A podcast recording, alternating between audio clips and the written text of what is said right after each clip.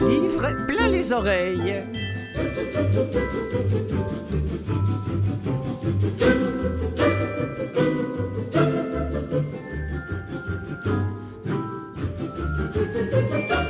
Bonjour à toutes et à tous, c'est Clotilde Seille en votre compagnie pour vous présenter une nouvelle fois cette émission des livres plein les oreilles, une émission qu'il me fait plaisir de réaliser et d'animer pour vous à chaque semaine pour vous faire savoir les livres audio qui nous arrivent sur les catalogues, que ce soit les catalogues ici au Québec ou encore à l'extérieur, notamment dans la francophonie et plus précisément encore en France parce que c'est là qu'il s'en fait beaucoup. Cette semaine, Marquer le temps. Marquer le temps entre profane et sacré, la recherche de nouveaux rituels, être célébrant, sans soutane, sans croix au cou, mais avec le désir de marquer le temps de petits signets spirituels, d'accompagner de douceur et de gestes et d'écoute les moments heureux ou douloureux.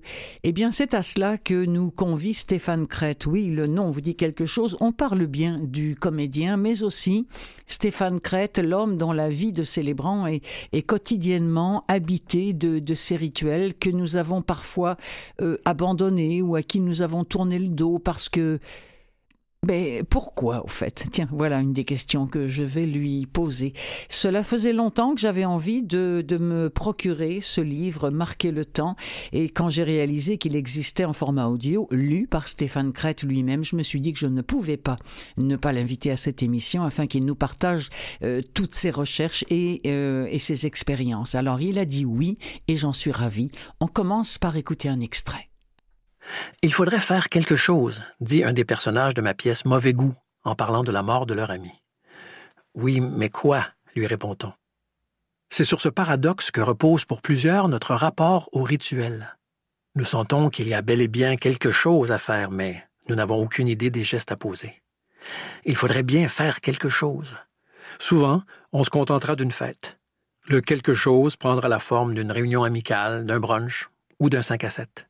C'est le raccourci que nous connaissons et il est louable en soi. Se rassembler pour reconnaître un passage répond bel et bien à un besoin. Mais parfois, nous sortons de ces événements avec le sentiment que le quelque chose que nous cherchions n'était pas de la partie. Parfois aussi, nous avons l'intuition qu'il y a quelque chose à faire, mais nous ne faisons rien. Démunis devant l'ampleur de la tâche, nous préférons passer tout droit. Lorsqu'un bon ami est retourné au travail quelques jours après la mort de sa conjointe, ses collègues devaient bien sentir qu'il fallait faire quelque chose, mais ils ne savaient pas quoi. Devant l'inconfort et sans doute sans se concerter, ils se sont tous évaporés à l'heure du lunch, laissant l'endeuillé seul avec lui-même dans un moment où il aurait eu tant besoin de soutien. Nous ne savons pas comment souligner les passages s'ils portent une dose d'inconfort. Nous avons quelques références pour les fêtes réjouissantes, mais nos repères s'effondrent si nous devons témoigner de la peine ou des blessures des autres.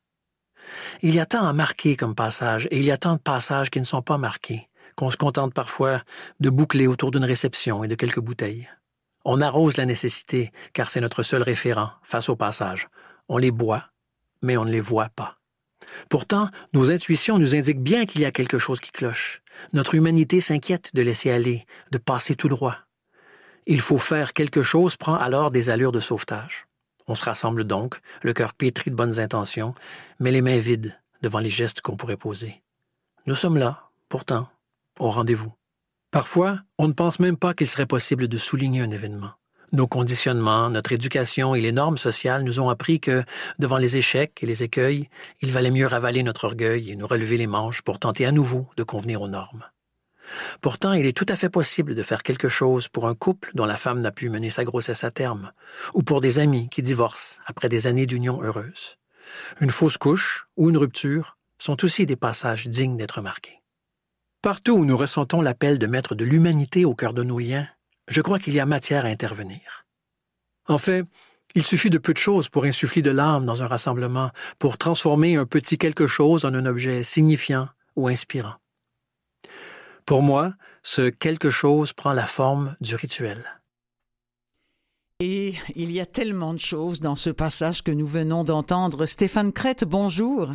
Bonjour. Et bonjour d'avoir accepté cette invitation un petit peu à la dernière minute, parce que j'ai appelé votre agent vraiment très, très tard et je m'en excuse, mais c'est parce que j'étais plongée dans la lecture de ce livre, puis je me suis dit il faut que je fasse une entrevue avec Monsieur Crête et Jacques Fontaine, qui est votre agent et un ami accessoirement, m'a dit tu vas voir, en plus il est tellement charmant et tellement adorable. Alors j'ai dit bon, allons-y. Ça me fait plaisir d'être là. Ouais. Alors les rituels, il y a une phrase, entre autres, que j'ai écrite. Une société en santé a besoin de rituels. On n'a pas l'impression d'être très en santé, hein, Stéphane? Non, on est dans un espace plutôt de désenchantement. Ça se manifeste de toutes sortes de formes. Si on se fie à l'actualité actuelle présentement. Oui. On voit les grands... scandale qu'il y a autour des initiations faites dans l'univers sportif, ça répond, ça part d'un besoin, il y a un réel besoin de marquer un passage, de signifier qu'il y a un après, il y a un avant, il y a une inclusion dans un collectif, mais on est complètement dépourvu, donc ça donne des rituels. Il y a une espèce de dépassement, il y a une perte de sens, mais ça repose sur un besoin fondamental. Stéphane Crête, vous avez écrit « Je suis célébrant ». Et vous dites qu'il vous a fallu de l'audace pour revendiquer ce titre sans broncher. Pourquoi? Parce que ça a pris un certain temps avant qu'on comprenne ce qu'était cette fonction-là. Notre passé judéo-chrétien, ou en tout cas fortement ancré par le catholicisme au Québec, me voit vite en soutane quand je dis que je suis célébrant. on imagine vite que je me la joue un peu faux prêtre, où on a aussi une espèce de traumatisme collectif, je dirais, par rapport aux sectes et aux gourous. Donc, on imagine vite que si c'est pas un prêtre, c'est quelqu'un qui veut nous endoctriner dans quelque chose de public. Oui, hein? Alors, ça prend un certain temps avant que les gens comprennent que un célébrant, c'est quelqu'un qui va nous aider à marquer les passages du temps de façon laïque. Il n'y a rien à vendre. Il n'arrive pas avec ses croyances ou son bagage de morale à Saint-Saëns, comme on pourrait dire, mais il est là pour nous soutenir. Donc, ça prend un certain temps, je dirais, avec la société adhère à cette nouvelle fonction-là. Et qu'est-ce qu'un comédien comme vous, Stéphane Crête, si vous n'aviez pas cette mission de célébration et de rituel dans votre vie, est-ce que vous auriez l'impression que ça n'est pas complet, que votre quotidien n'est pas complet? Assurément. Pour moi, le travail artistique, il est très proche du travail rituel. Il y a une théâtralité dans le rituel aussi. Puis il y a cette idée-là de rassemblement aussi. On se rassemble pour partager une parole, pour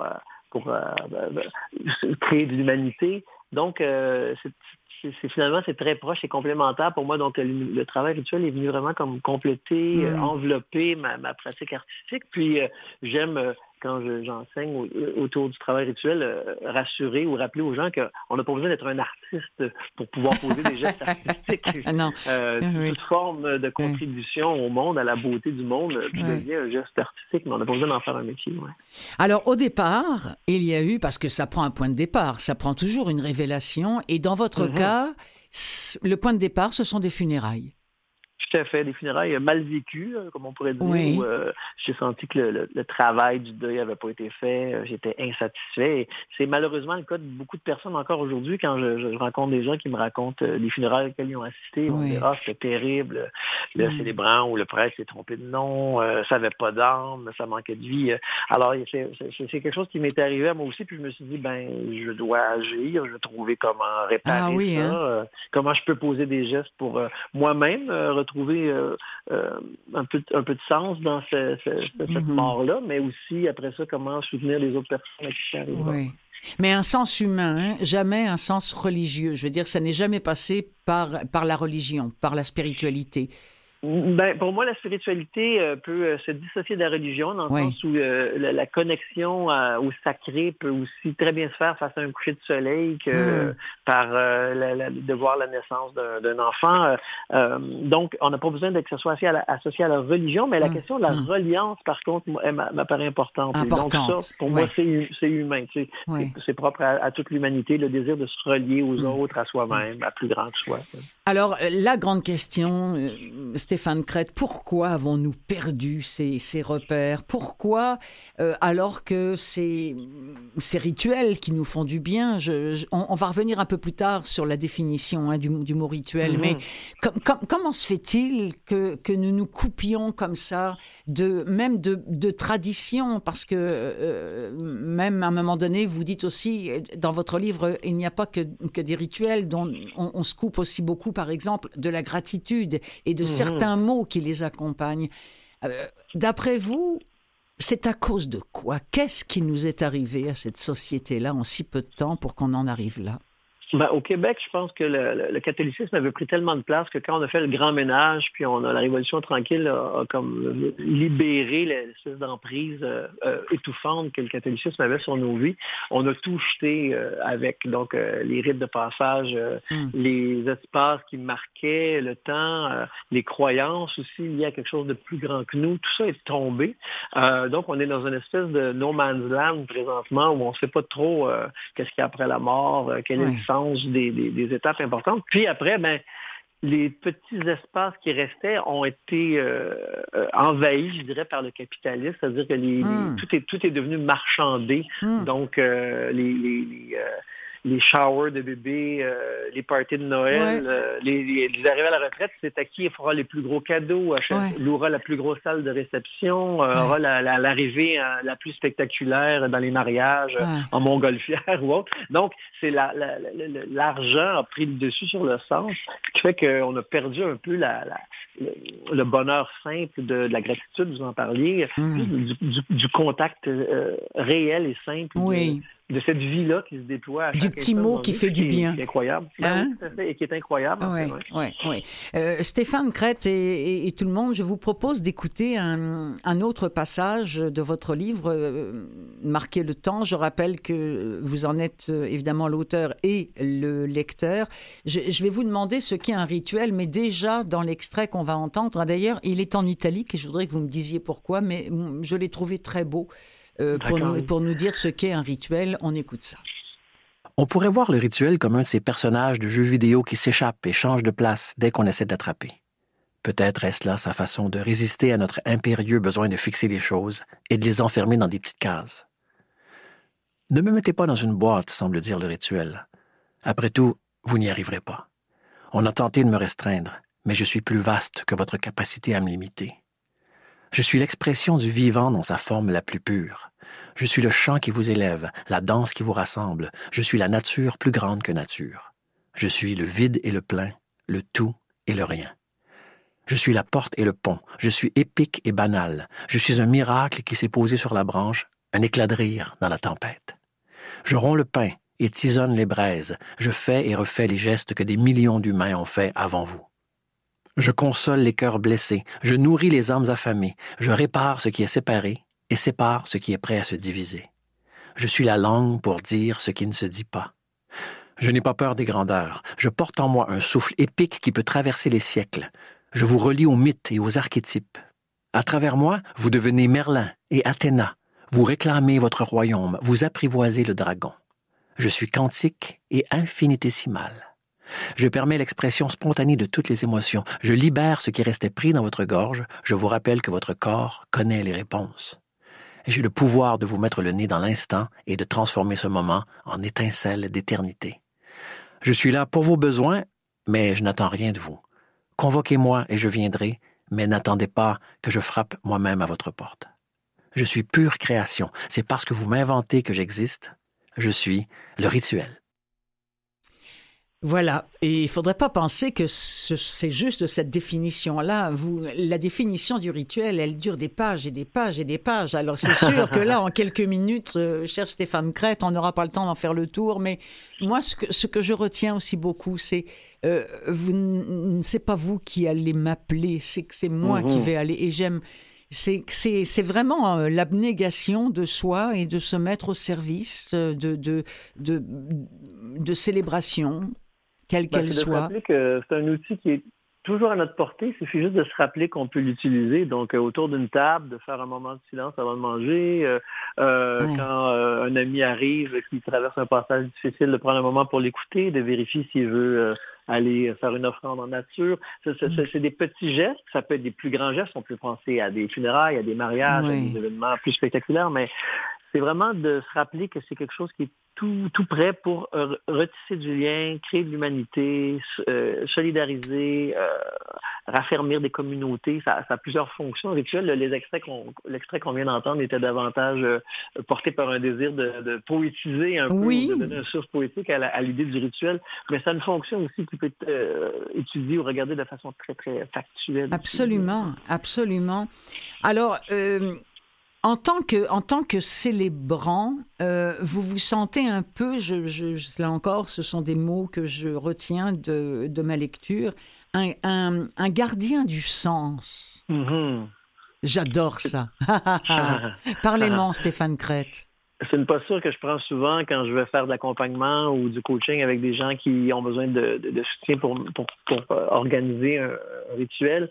C'est d'essayer de leur rappeler constamment, est-ce que ce que vous êtes en train de penser ou de faire là, c'est juste parce que ça fait beau, c'est juste parce que ça fait spectaculaire, parce que les gens vont être impressionnés, parce que les gens vont vous aimer davantage. Oui. Bon, peu importe tout ce qui peut être dans l'ombre, le gardien du sens veille à rappeler l'intention du rituel, à quel était le but, et puis est-ce que ça va garder le fil du sens? Est-ce que ça va faire le travail dont on souhaite que le rituel se charge? Oui, oui. Parfois, c'est facile d'en dévier, c'est facile de déroger, puis de tout d'un coup faire quelque chose qui va juste beau, qui va juste être charmant. Hein. C'est une contribution sociale. Tout à fait, vraiment. Je sens que pour moi, d'amener du rituel dans les sociétés, retisse le tissu social, raffermit les liens qui nous unissent. Et puis de là, on peut devenir des meilleurs humains. Après ça, si on veut le regarder sur une fonction utilitariste, on peut devenir des meilleurs performeurs. Oui. Mais ça veut dire qu'on est plus en mesure de se rappeler que l'existence est quelque chose qui est un mystère à vivre plutôt qu'un problème à régler, comme disait un grand maître. Alors, la mort, le deuil, ça fait partie des choses sur lesquelles on a tellement encore à apprendre. Apprendre à traverser le deuil, et en tant que célébrant, c'est peut-être une des célébrations les plus douloureuses, mais j'aimerais qu'on écoute un troisième extrait à ce sujet-là, puis on s'en reparle après, Stéphane Crête. De tous les deuils que nous sommes appelés à vivre, je crois que c'est celui de la mort des rituels qui me traverse avec le plus de fulgurance. J'aimais l'hypothèse de ne pas être le seul à ressentir cela comme une tragédie. J'imagine que c'est ce sentiment de métadeuil ou de deuil collectif qui nous habite lorsque nous sortons de funérailles, habités d'une sensation de manque et d'incomplétude, accablés par la tristesse que quelque chose de plus grand encore est mort. Dans son ouvrage « The Wild Edge of Sorrow », l'auteur américain Francis Weller apporte un éclairage fascinant sur la nature riche et diversifiée des deuils. Selon lui, de multiples formes de deuil peuvent nous habiter durant notre existence et ils n'ont pas tous à voir avec la perte d'un être cher. Le deuil ancestral, qu'il nomme « ancestral grief », figure parmi ceux qui pourraient expliquer ce sentiment d'affliction que certains peuvent ressentir face à la disparition des rituels. Le deuil ancestral évoque l'idée que nous nous sentons déracinés de la source, que nous avons perdu un pan de notre histoire, donc de nous-mêmes, en coupant les fils qui nous reliaient à nos ancêtres et à leur savoir. Où sont nos chants traditionnels? Que reste-t-il de nos histoires et des traditions orales? Ce deuil s'applique pour moi aussi à la disparition d'une culture rituelle, spécifiquement en lien avec les rites entourant la mort. Dans « Réenchanter la mort », l'autrice française Yuki Vattier expose brillamment la situation actuelle. Selon elle, notre grand problème, c'est qu'on a désocialisé la mort. Elle est devenue une affaire privée qui doit se gérer seule. « Réenchanter la mort », c'est avant tout la resocialiser, dit-elle. Un mouvement socio-poétique. Resocialiser le deuil pourrait nous inviter à réinventer de nouvelles formes inspirées des traditions d'antan. C'est, en tous les cas, la réflexion qu'a provoquée chez moi la lecture de ce livre. Pouvons-nous réinventer les veillées mortuaires?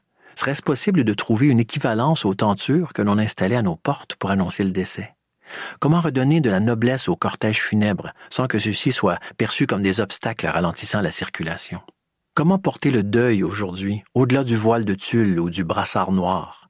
Il est vrai, comme le note l'autrice, que ces codes sont maintenant désuets et ne font plus office de référence commune. Il me semble toutefois dommage de ne plus pouvoir afficher son deuil en public, afin de le remettre dans la sphère sociale, justement. En ethnologie, on définit quelqu'un faisant le deuil d'un mort comme étant un deuilleur ou une deuilleuse. Magnifique terme qui remet le processus du deuil en action. Pour resocialiser la mort, il nous suffirait de pouvoir nous afficher comme deuilleurs, laissant ainsi savoir à notre entourage que nous sommes activement dans le processus du deuil. Ce serait un geste si simple. Combien de personnes côtoyons-nous au quotidien qui portent silencieusement le deuil, qui sont en plein processus d'intégration, happés par des vagues d'émotions ou de détresse, sans que nous le sachions? Pour moi, resocialiser la mort, c'est aussi la repoétiser. Comment pouvons-nous témoigner de notre sympathie plus humainement? Les faire-part et les lettres de condoléances ne sont guère plus de mise, j'en conviens. Pourtant, serait-ce possible de remplacer l'ostentatoire message de condoléances sur les réseaux sociaux par quelque chose de plus réconfortant? Entre un commentaire indigné sur une injustice sociale, un like à propos d'une publication de Chaton Mignon et une recommandation concernant un plombier de confiance, nous envoyons un rapide « Je pense à toi » ou « Toutes mes condoléances », formule aplatie par l'emploi d'un moyen d'expression à l'efficacité stérile. Nous étalons nos deuils sur la même surface que nos joies et nos indignations. En un sens, cela démocratise la mort, c'est bien, mais cela minimise aussi la valeur de nos mots et invalide selon moi l'ampleur du passage traversé par l'endeuillé. Alors là, je retiens encore tellement de choses. On désocialise la mort. Et puis les deuilleurs et les deuilleuses. C'est fou parce qu'on pense aux cueilleurs. Hein? On pense et puis non, mais c'est vrai, cueilleurs. Et puis là, et apparemment, donc ce sont des mots qui vous plaisent bien aussi. Et vous aimez vous-même dire en tant que célébrant, je suis un deuilleur. Ben, quand je suis en deuil, j'aime dire que je suis un deuilleur parce que je trouve que c'est un terme qui vient corriger un peu ce que la langue française ne permet pas. En anglais, on va dire « I'm grieving », je suis en train d'être en deuil. Il y a quelque chose où le verbe nous met en action. Alors que dire « je suis en deuil », on dirait que ça nous paralyse. Alors que je deuille présentement, ben, ça veut dire que c'est un passage. Il y a un état de deuil, puis il y aura un autre côté aussi après. Alors Stéphane Crête, hein, je rappelle qu'évidemment, on vous connaît bien, on vous apprécie énormément d'ailleurs sur nos écrans en qualité de comédien. Et je voudrais nous souhaiter peut-être à tous et à tous, à un moment donné, aussi de croiser votre route ou celle d'autres célébrants, parce que il me semble que vous êtes essentiel pour, comme je le disais, pour marquer de petits signets. Les passages de notre vie, il n'y a pas que la naissance, il y a toutes sortes de choses, en tout cas bon. Et alors merci beaucoup d'être ce que vous êtes, de faire ce que vous faites, et puis d'avoir pris le temps en milieu d'une entre deux conférences, entre deux formations et entre deux plateaux de tournage, d'avoir écrit Marquer le temps, qui, je le rappelle, existe désormais en livre audio. Merci beaucoup, Stéphane Crête.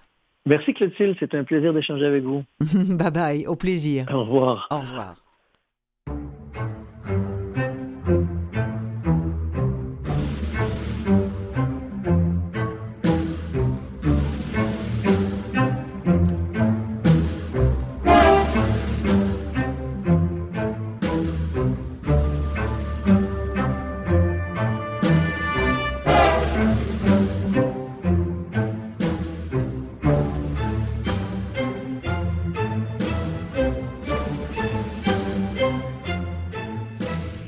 On change complètement de sujet avec un texte d'Alexis Rodrigue Lafleur, qui est un type qui est encore superviseur des installations au Musée des Beaux-Arts du Canada. Ce monsieur-là, monsieur Alexis Rodrigue Lafleur, considère l'écriture un peu comme une forme de travail manuel.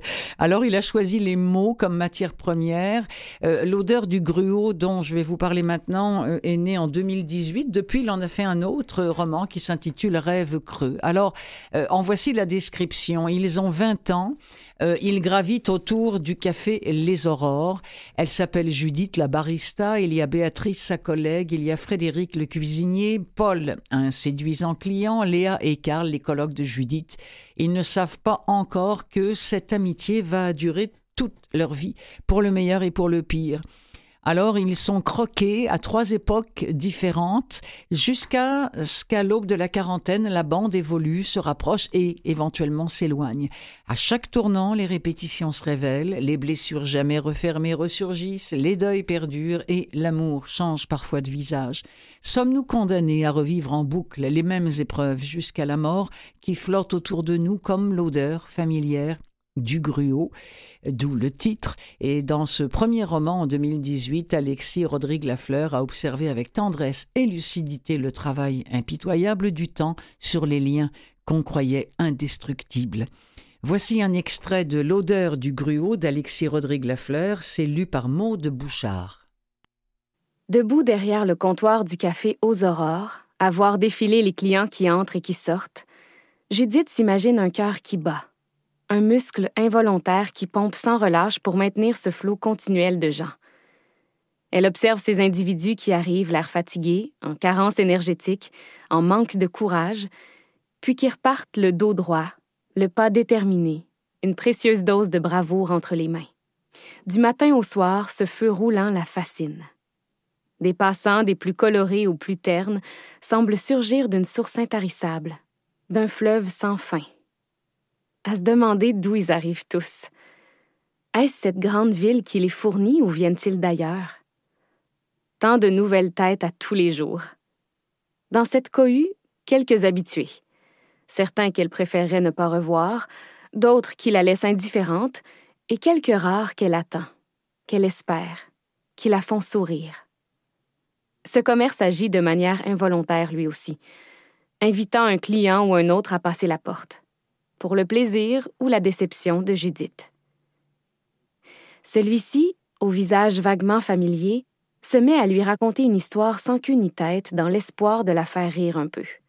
Les intentions sont bonnes, la manière de s'y prendre maladroite. Elle imite un sourire. Il s'embourbe dans son histoire déjà pleine de trous. On entend un client qui s'éclaircit la voix. Le client bafouille. Judith force la politesse. Au suivant. Surgit alors, comme un rayon de soleil à travers la grisaille, Paul, un ami du café. Les amis du café sont une classe à part de clients. Ils sont soit l'ami, le frère, la sœur, le chum, la blonde ou le coloc d'un des employés. Et pour cette raison, on les traite différemment. Souvent avec un peu plus d'égard, avec un petit extra de temps à autre quand le patron ne regarde pas. On leur sourit de manière plus naturelle. Si les employés forment une famille proche, les amis, eux, sont comme les cousins. Ils se divisent en deux sous-catégories. Ceux qui donnent un très bon pourboire parce qu'ils savent que les employés font un salaire de misère, et ceux qui ne donnent pas de pourboire du tout, croyant que leur lien privilégié les en dispense. « Salut, ça va? »« Ouais, merci, toi, ça va? » Paul, avec sa manie de ne jamais venir à la même heure.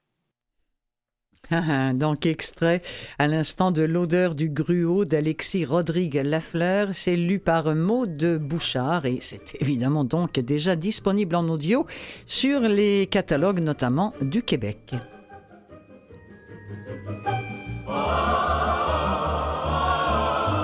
Alors, je vous rappelle que vous écoutez Des livres plein les oreilles. C'est Clotilde Seille qui est au micro de Canal M qui produit cette émission. On se retrouve dans quelques minutes. Restez là.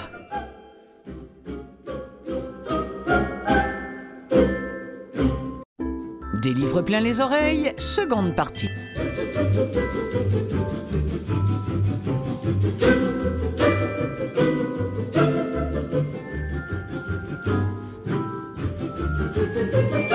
Actualité du livre audio. Au mois de mars dernier, je vous parlais de l'intelligence artificielle qui nuit beaucoup au travail des comédiens dans le domaine du doublage et du livre audio. Je me souviens, j'avais eu Dominique Kennel, la comédienne et narratrice. C'était elle, mon invitée, et quand elle avait entendu ça, elle en était évidemment offusquée et avec raison. Où en est-on ?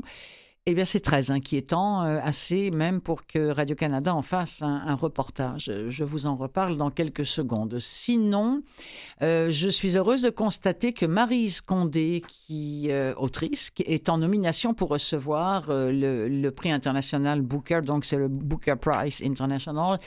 Au moment d'enregistrer cette émission, elle n'est encore qu'en nomination et je ne sais pas encore si elle l'a eu ou pas, mais... qu'elle la reçoive ou pas, cette royale distinction pour son dernier livre, L'Évangile du Nouveau Monde, qui n'existe pas encore en audio, c'est son dernier roman. Eh bien, peu importe qu'elle l'ait ou pas, j'avais envie de vous faire découvrir un peu plus cette autrice guadeloupéenne et de vous faire entendre un extrait d'un de ses grands succès, c'est Moi, Tituba sorcière.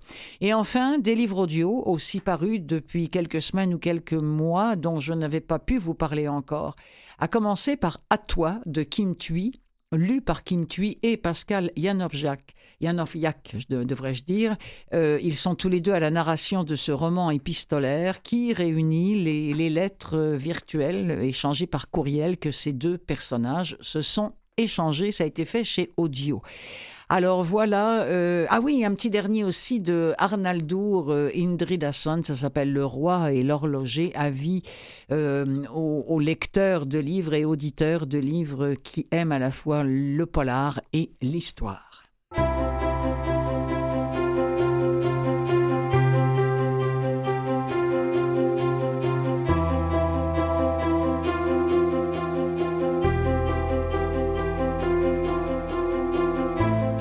Alors c'est assez inquiétant pour que un article soit paru, écrit, c'est par l'agence France Presse et ça a été relayé par Radio-Canada cette année au sujet de l'IA, l'intelligence artificielle et de cette jeune pousse qui s'appelle Eleven Labs qui développe un outil de clonage de voix. Elle est basée à Londres, cette Eleven Labs-là, et elle a récemment lancé une version d'essai de sa plateforme, écoutez bien ça, de création d'outils de synthèse vocale ultra réaliste, après avoir récolté près de 2 millions de dollars américains. Quand on dit qu'il y a de l'argent qui se perd quand même, hein, quand on sait... à quoi on pourrait utiliser ces 2 millions-là, mais enfin bref, je referme la parenthèse. Des adeptes du forum anonyme 4chan ont partagé des messages qui sont générés par le logiciel et qui imitent la voix de célébrités. Ça, j'en avais déjà parlé et là, c'est repris dans cet article de l'agence France Presse. Dans l'un de ces extraits, on peut entendre Emma Watson, enfin non, une fausse Emma Watson, qui lit un passage de Mein Kampf d'Adolf Hitler. Il y a aussi les voix des réalisateurs Quentin Tarantino et George Lucas qui ont été détournées. C'est vraiment épouvantable. Alors, l'entreprise propose de renforcer le processus d'identification des utilisateurs et des utilisatrices afin de mieux vérifier les droits d'auteur des échantillons soumis. Parce que ce qu'il faut savoir, c'est que seulement 3 secondes d'échantillons, par exemple là, moi, il pourrait très bien prendre 3 secondes de ma voix et me faire dire absolument n'importe quoi. J'ai pour vous... J'ai trouvé des voix qui sont des voix absolument synthétiques qui ont été prises sur des individus qui, eux, ont accepté de se nommer, mais il n'empêche que ce que vous allez entendre, ce n'est pas vraiment eux qui parlent. Ils ont utilisé 3 secondes de leur voix pour créer ces messages-là et ces gens-là se présentent comme des narrateurs. Alors, vous pourriez les utiliser pour faire du livre audio, pour faire du doublage, pour faire de la surimpression vocale.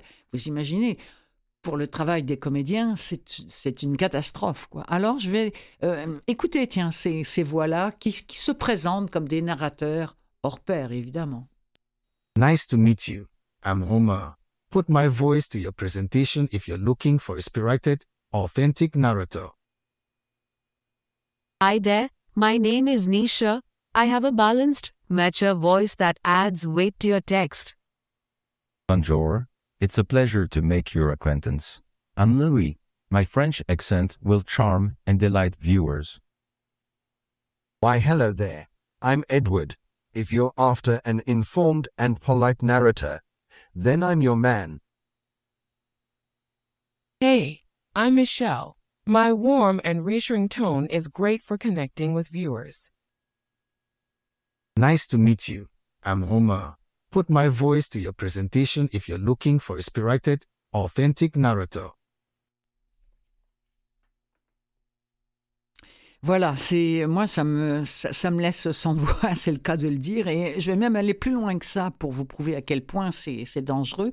Je vais vous faire entendre deux très courts extraits et vous allez reconnaître les deux voix que vous allez entendre. Ce sont celles de Trump et celles d'Obama, mais à qui on a fait dire n'importe quoi. En fait, c'est pas eux qui parlent, on a utilisé leur voix. Bon, en ce qui concerne Trump, on sait bien qu'il peut bien dire. À peu près.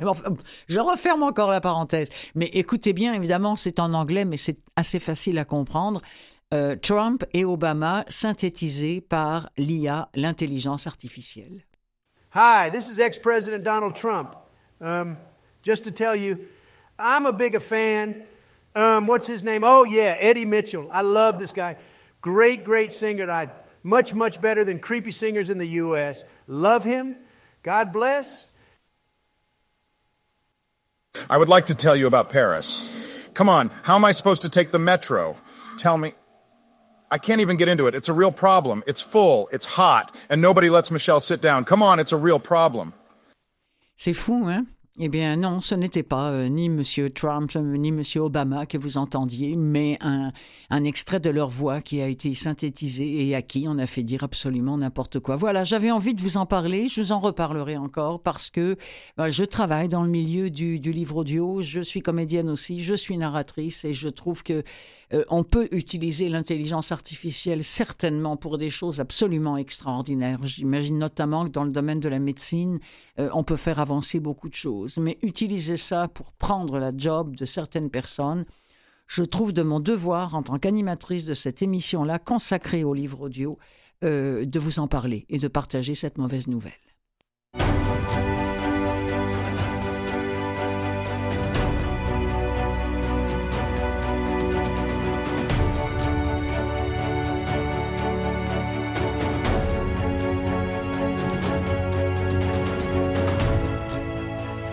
Maryse Condé a-t-elle reçu le Booker Prize? Je ne sais pas encore au moment où j'enregistre cette émission, mais au moment où elle sera diffusée, peut-être le saurez-vous déjà, mais peu importe. Faisons un gros plan sur Madame Condé, que j'ai déjà rencontrée, qui est une femme exceptionnelle. Maryse Condé, née Maryse Boucolon, elle est née le 11 février 1937 à Pointe-à-Pitre, en Guadeloupe. Elle est journaliste, elle est professeure de littérature et c'est une écrivaine d'expression française. Elle est guadeloupéenne indépendantiste et elle s'est toujours revendiquée guadeloupéenne indépendantiste et je me dois de le préciser. Elle est l'auteure d'une œuvre conséquente, hein, de renommée mondiale. Elle est surtout connue pour Ségou. Ça, c'est un roman historique qu'elle a écrit dans les années 84-85. C'est en 2 tomes et ça... On célèbre là le destin de 3 frères et ça retrace aussi la chute du royaume Bambara de Ségou. C'est un roman que j'ai lu. Moi, je l'ai encore à la maison et je me plais encore à l'ouvrir assez régulièrement et je m'en délecte vraiment. Ségou de Madame Maryse Condé. Elle a également écrit Tituba, Moi, Tituba sorcière. Ça, c'est le seul livre, hélas, de Madame Condé qui existe en livre audio, c'est un récit d'esclaves, dont la version d'ailleurs anglaise, je le précise, est accompagnée d'une préface d'Angela Davis. Alors, Moi, Tituba sorcière, dont on va entendre un extrait, nous sommes avec la fille de l'esclave Abena, qui a été violée par un marin anglais à bord d'un vaisseau négrier. Elle a été nommée Tituba par son mari, c'est d'ailleurs l'extrait qu'on va entendre. Elle est née à la Barbade, elle a été initiée au pouvoir surnaturel par Maniaya, qui est une guérisseuse, une faiseuse de sorts. Et son mariage avec John, indien, l'entraîne à Boston, puis au village de Salem, au service du pasteur Paris. Livre remarquable et remarquablement lu ici par Audrey Fleurot. En voici un extrait.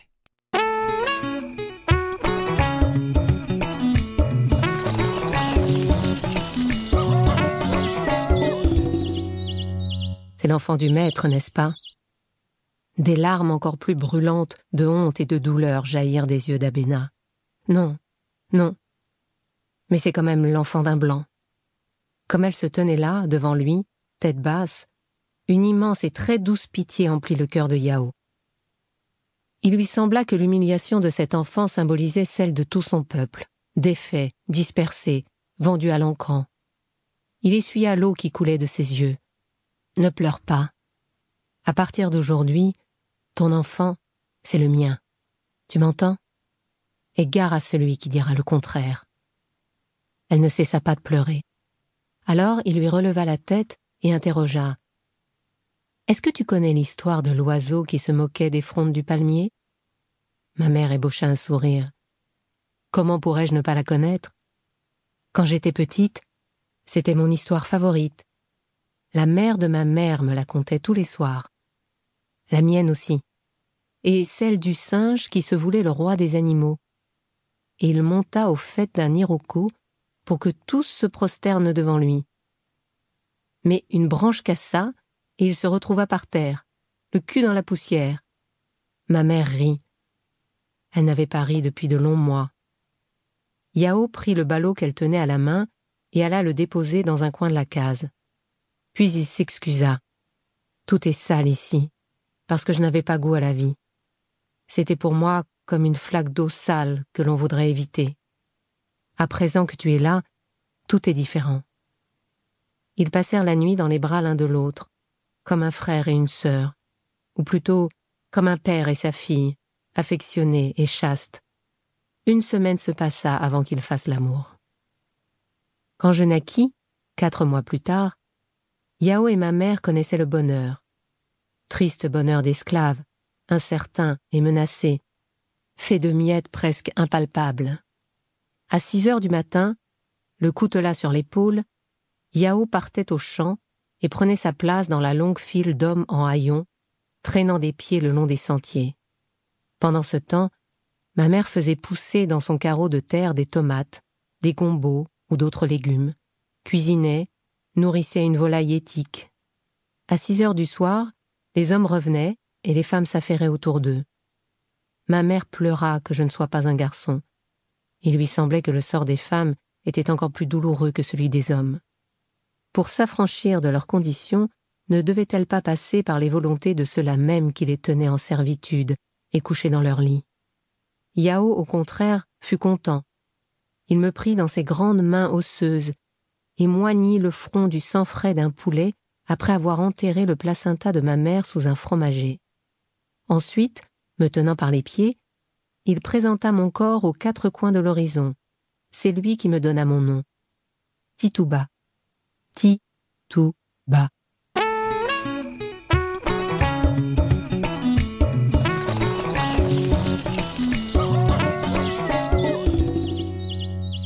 Chez Audio, à Radio-Canada, on nous présente « À toi » de Kim Thuy et Pascal Janovjak.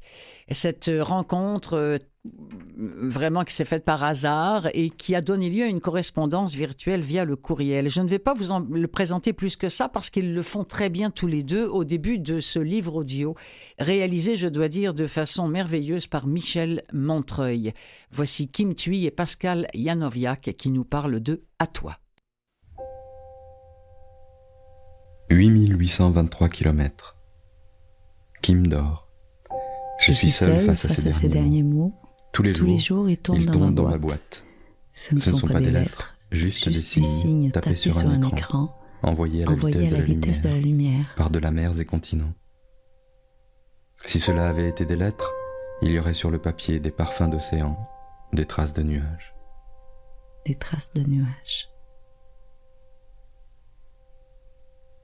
Oh my God! Tellement beau, Pascal. Je capote, comme on dit en bon québécois. Capote. Je capote. Non, mais vraiment, tu vois, je te retrouve puis je... Ouf, c'est vraiment magnifique. OK. L'histoire, c'est que j'ai écrit un livre et ce livre-là se retrouvait à Monaco parce qu'il était finaliste pour un prix là-bas. Et j'ai rencontré un garçon, un autre finaliste qui s'appelle Pascal Janovjak. Mais je ne le connaissais pas, je ne savais pas qui il était ou quoi que ce soit. J'ai juste su que, de un, Il avait un nom plus étrange que le mien, Janovjak. Puis c'est écrit avec un J en plus, je savais pas comment le lire. Donc on s'est rencontrés à Monaco avec Kim. On était une petite dizaine d'auteurs invités pour un prix littéraire. J'étais intéressée à lui parler plus pour apprendre en fait pourquoi un Suisse choisit d'aller habiter à Ramallah. Et tout de suite, ce qui m'a intéressée, c'est qu'il racontait Ramallah avec une toute autre couleur. Tu sais, normalement, c'est ça. Quand on pense à Ramallah, quand on pense à la fumée, c'est la fumée des bombes. Mais lui, ce qu'il me racontait, c'était la fumée du thé, c'était la fumée du café, de la soupe que les mères cuisinaient. Puis là, je me disais, mais je connaissais très mal. Et chaque fois que Kim me racontait une anecdote, j'en avais une qui correspondait, disons, ou qui la suivait. Avant le petit déjeuner, à 4 heures du matin, quand je suis partie du party, de la fête, ben, j'ai écrit un email. J'ai dit, Pascal, j'aimerais qu'on déjeune ensemble demain. Et il ne m'avait pas répondu le matin quand je me suis levée. Donc, mais lui, il n'avait pas d'ordinateur, mais je ne savais pas. Alors, il n'avait pas vu le email. Donc, j'ai regagné Ramallah le jour même, pendant qu'elle retournait à Montréal. Et c'est le lendemain que, dans ma boîte aux lettres, j'ai vu son message qui me proposait de prendre le petit déjeuner ensemble. Et donc, il a vu le email seulement à Ramallah, une fois qu'il était retourné à Ramallah. C'était un message qu'évidemment, elle m'avait adressé 48 heures plus tôt. Mais j'ai joué le jeu, j'ai répondu à ce message comme s'il était adressé... dans l'instant. Là, j'ai reçu un email de Pascal qui me répond en disant... Écoute, je pense que ce sera difficile pour moi d'arriver à Montréal. Oui, avec plaisir, mais je vais arriver en retard. Pour le petit déjeuner de demain matin. Et... Alors, j'ai beaucoup ri, mais j'ai dit, mais c'est pas grave, je vais t'envoyer mon jet pour t'emmener en Philadelphie, à mon resto préféré et tout ça. Et à partir de ça, on a créé un petit déjeuner virtuel. Un petit déjeuner, mais cette fois-ci complètement virtuel, dans un restaurant. C'est qu'il a pu aller voir le resto que j'ai nommé. Il voyait exactement le menu, il voyait l'emplacement, le soleil, la vitre et tout. Donc, il m'a dit, « Ah, Kim... » c'est ça, je suis arrivée, je te vois derrière le comptoir avec le chef, je t'attends au bar. On a joué un jeu simplement, on a inventé une autre rencontre. On parlait de la même chose, on était au même endroit grâce à l'Internet. Et c'est à la suite de ce jeu que Kim m'a proposé de... Ben, je lui ai proposé d'écrire un livre. D'écrire un livre à deux voix. On ne se connaissait pas, là. On a fait 1 heure de petit déjeuner, c'est tout. Puis il a compris tout de suite, puis il m'a répondu en 2 secondes, comme si tu étais en face de moi. Puis il a dit « oui ». Et par où commençons-t-on? Et évidemment, le mode d'écriture, il était déjà là. C'était le courrier électronique. Donc, le texte avait toujours le rythme d'une journée. Et donc, il n'y avait pas de place laissée à l'hésitation, pour ainsi dire. Ben, alors, on a appris à se connaître comme ça, seulement à travers les textes de l'Internet, le livre. On n'avait pas d'échange sur le quotidien. Ça nous a poussé à raconter des souvenirs assez intimes, des choses, je crois, assez profondément ancrées en nous. Cela fait longtemps que je n'ai pas dansé. Peut-être parce que la chaleur des soirs se prête davantage aux terrasses qu'aux pistes de danse. Ou parce que Francesca est enceinte. Elle est en Italie en ce moment. Elle envie mes soirées, les verres, les rires. Elle a mal au dos. Elle ne marche qu'avec effort. Nous avons toujours dansé. Nous avons dansé au milieu de la misère et dansé pendant les incursions. Nous avons été bloqués dans des bars parce que sortir était dangereux. Mais je me souviens d'une soirée musicale à l'Alliance française de Dakar. C'était un rendez-vous régulier. J'y faisais le DJ. Ce jeudi-là marquait le début de la guerre en Irak. Les premières frappes sur Bagdad. Je voulais annuler la soirée. On m'a convaincu de l'animer tout de même. Beaucoup de gens attendaient ce rendez-vous, un des rares moments de défoulement dans ce pays difficile. J'ai commencé par Rock Around the Bunker de Serge Gainsbourg. J'ai passé les disques à contre-cœur et je n'ai pas dansé. Et puis, il y a eu les bombardements sur Gaza en janvier 2009. Ramallah était morte. Là non plus, nous n'avions pas le cœur à la danse. Nous essayions d'appeler nos amis, là-bas, sous les bombes, et les communications ne passaient pas, et nous ne savions pas qui était mort, qui était vivant. Et maintenant, Francesca est enceinte. et c'est la vie dans son ventre qui nous empêche de danser. Et je ne comprends pas pourquoi je ne suis pas plus heureux, plus insouciant. J'attends de sentir l'enfant, j'attends d'éprouver le bonheur. Pour l'instant, la vie me pèse, comme elle pèse sur les reins de Francesca. Kim, 3 octobre, 8h. Je t'envie de vouloir danser encore. La dernière fois que j'ai dansé, c'était à Hanoï, sur la scène d'un vieux théâtre transformé en club. Il y avait encore sur les murs les vieilles photos des comédiens vietnamiens, retouchées au pinceau par le photographe, allongeant les cils, définissant la courbe des lèvres, amincissant le nez, et fièrement, il signait le portrait comme si c'était une peinture. Si nous insistions pour danser encore, pour ne pas retourner dans la lourde humidité de l'hiver hanoïen, ou dans la chaleur torride des chambres aux rideaux verts en polyester, nous nous rendions dans un autre bar où les hommes étaient épiés, étudiés, examinés par des filles à la peau douce, imberbe, sans rides. Là-bas, la musique devenait diabolique, à la manière d'Apocalypse Now, prête à submerger tous ces hommes esselés, consolés par les bras des professionnels. L'alcool coulait à flot, mais puisque je ne bois pas, jamais, la confusion et l'imprécision des gestes de mon entourage me donnaient l'impression d'être myope, d'être loin. Ainsi, comme eux, j'étais une expatriée dans mon propre pays natal.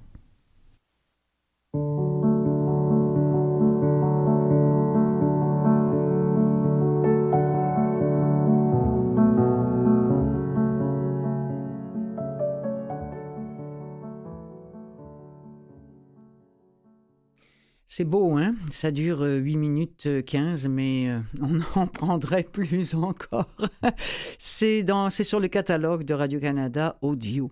Est-ce que j'ai le temps pour une petite dernière? Écoutez, si des fois on est obligé de couper un petit peu l'extrait, vous ne m'en voudrez pas, mais j'avais envie de vous parler de ce livre-là qui s'appelle « Le Roi et l'Horloger » d'Arnaldur Indridason.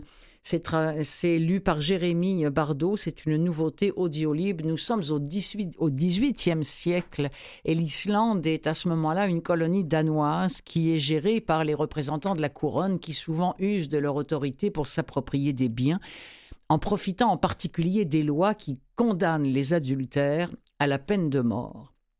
Le roi, c'est Christian VII, il est considéré comme complètement fou, il est écarté du pouvoir. C'est un bonhomme qui traîne sa mélancolie à travers son palais jusqu'au jour où il rencontre un horloger islandais auquel a été confié un travail délicat. On va, dans l'extrait qui suit, découvrir ce que cet horloger va lui-même découvrir quelque part au fond du château et un objet qu'il va devoir réparer. Extrait de « Le Roi et l'Horloger » d'Arnaldur Indridason, lu par Jérémy Bardeau.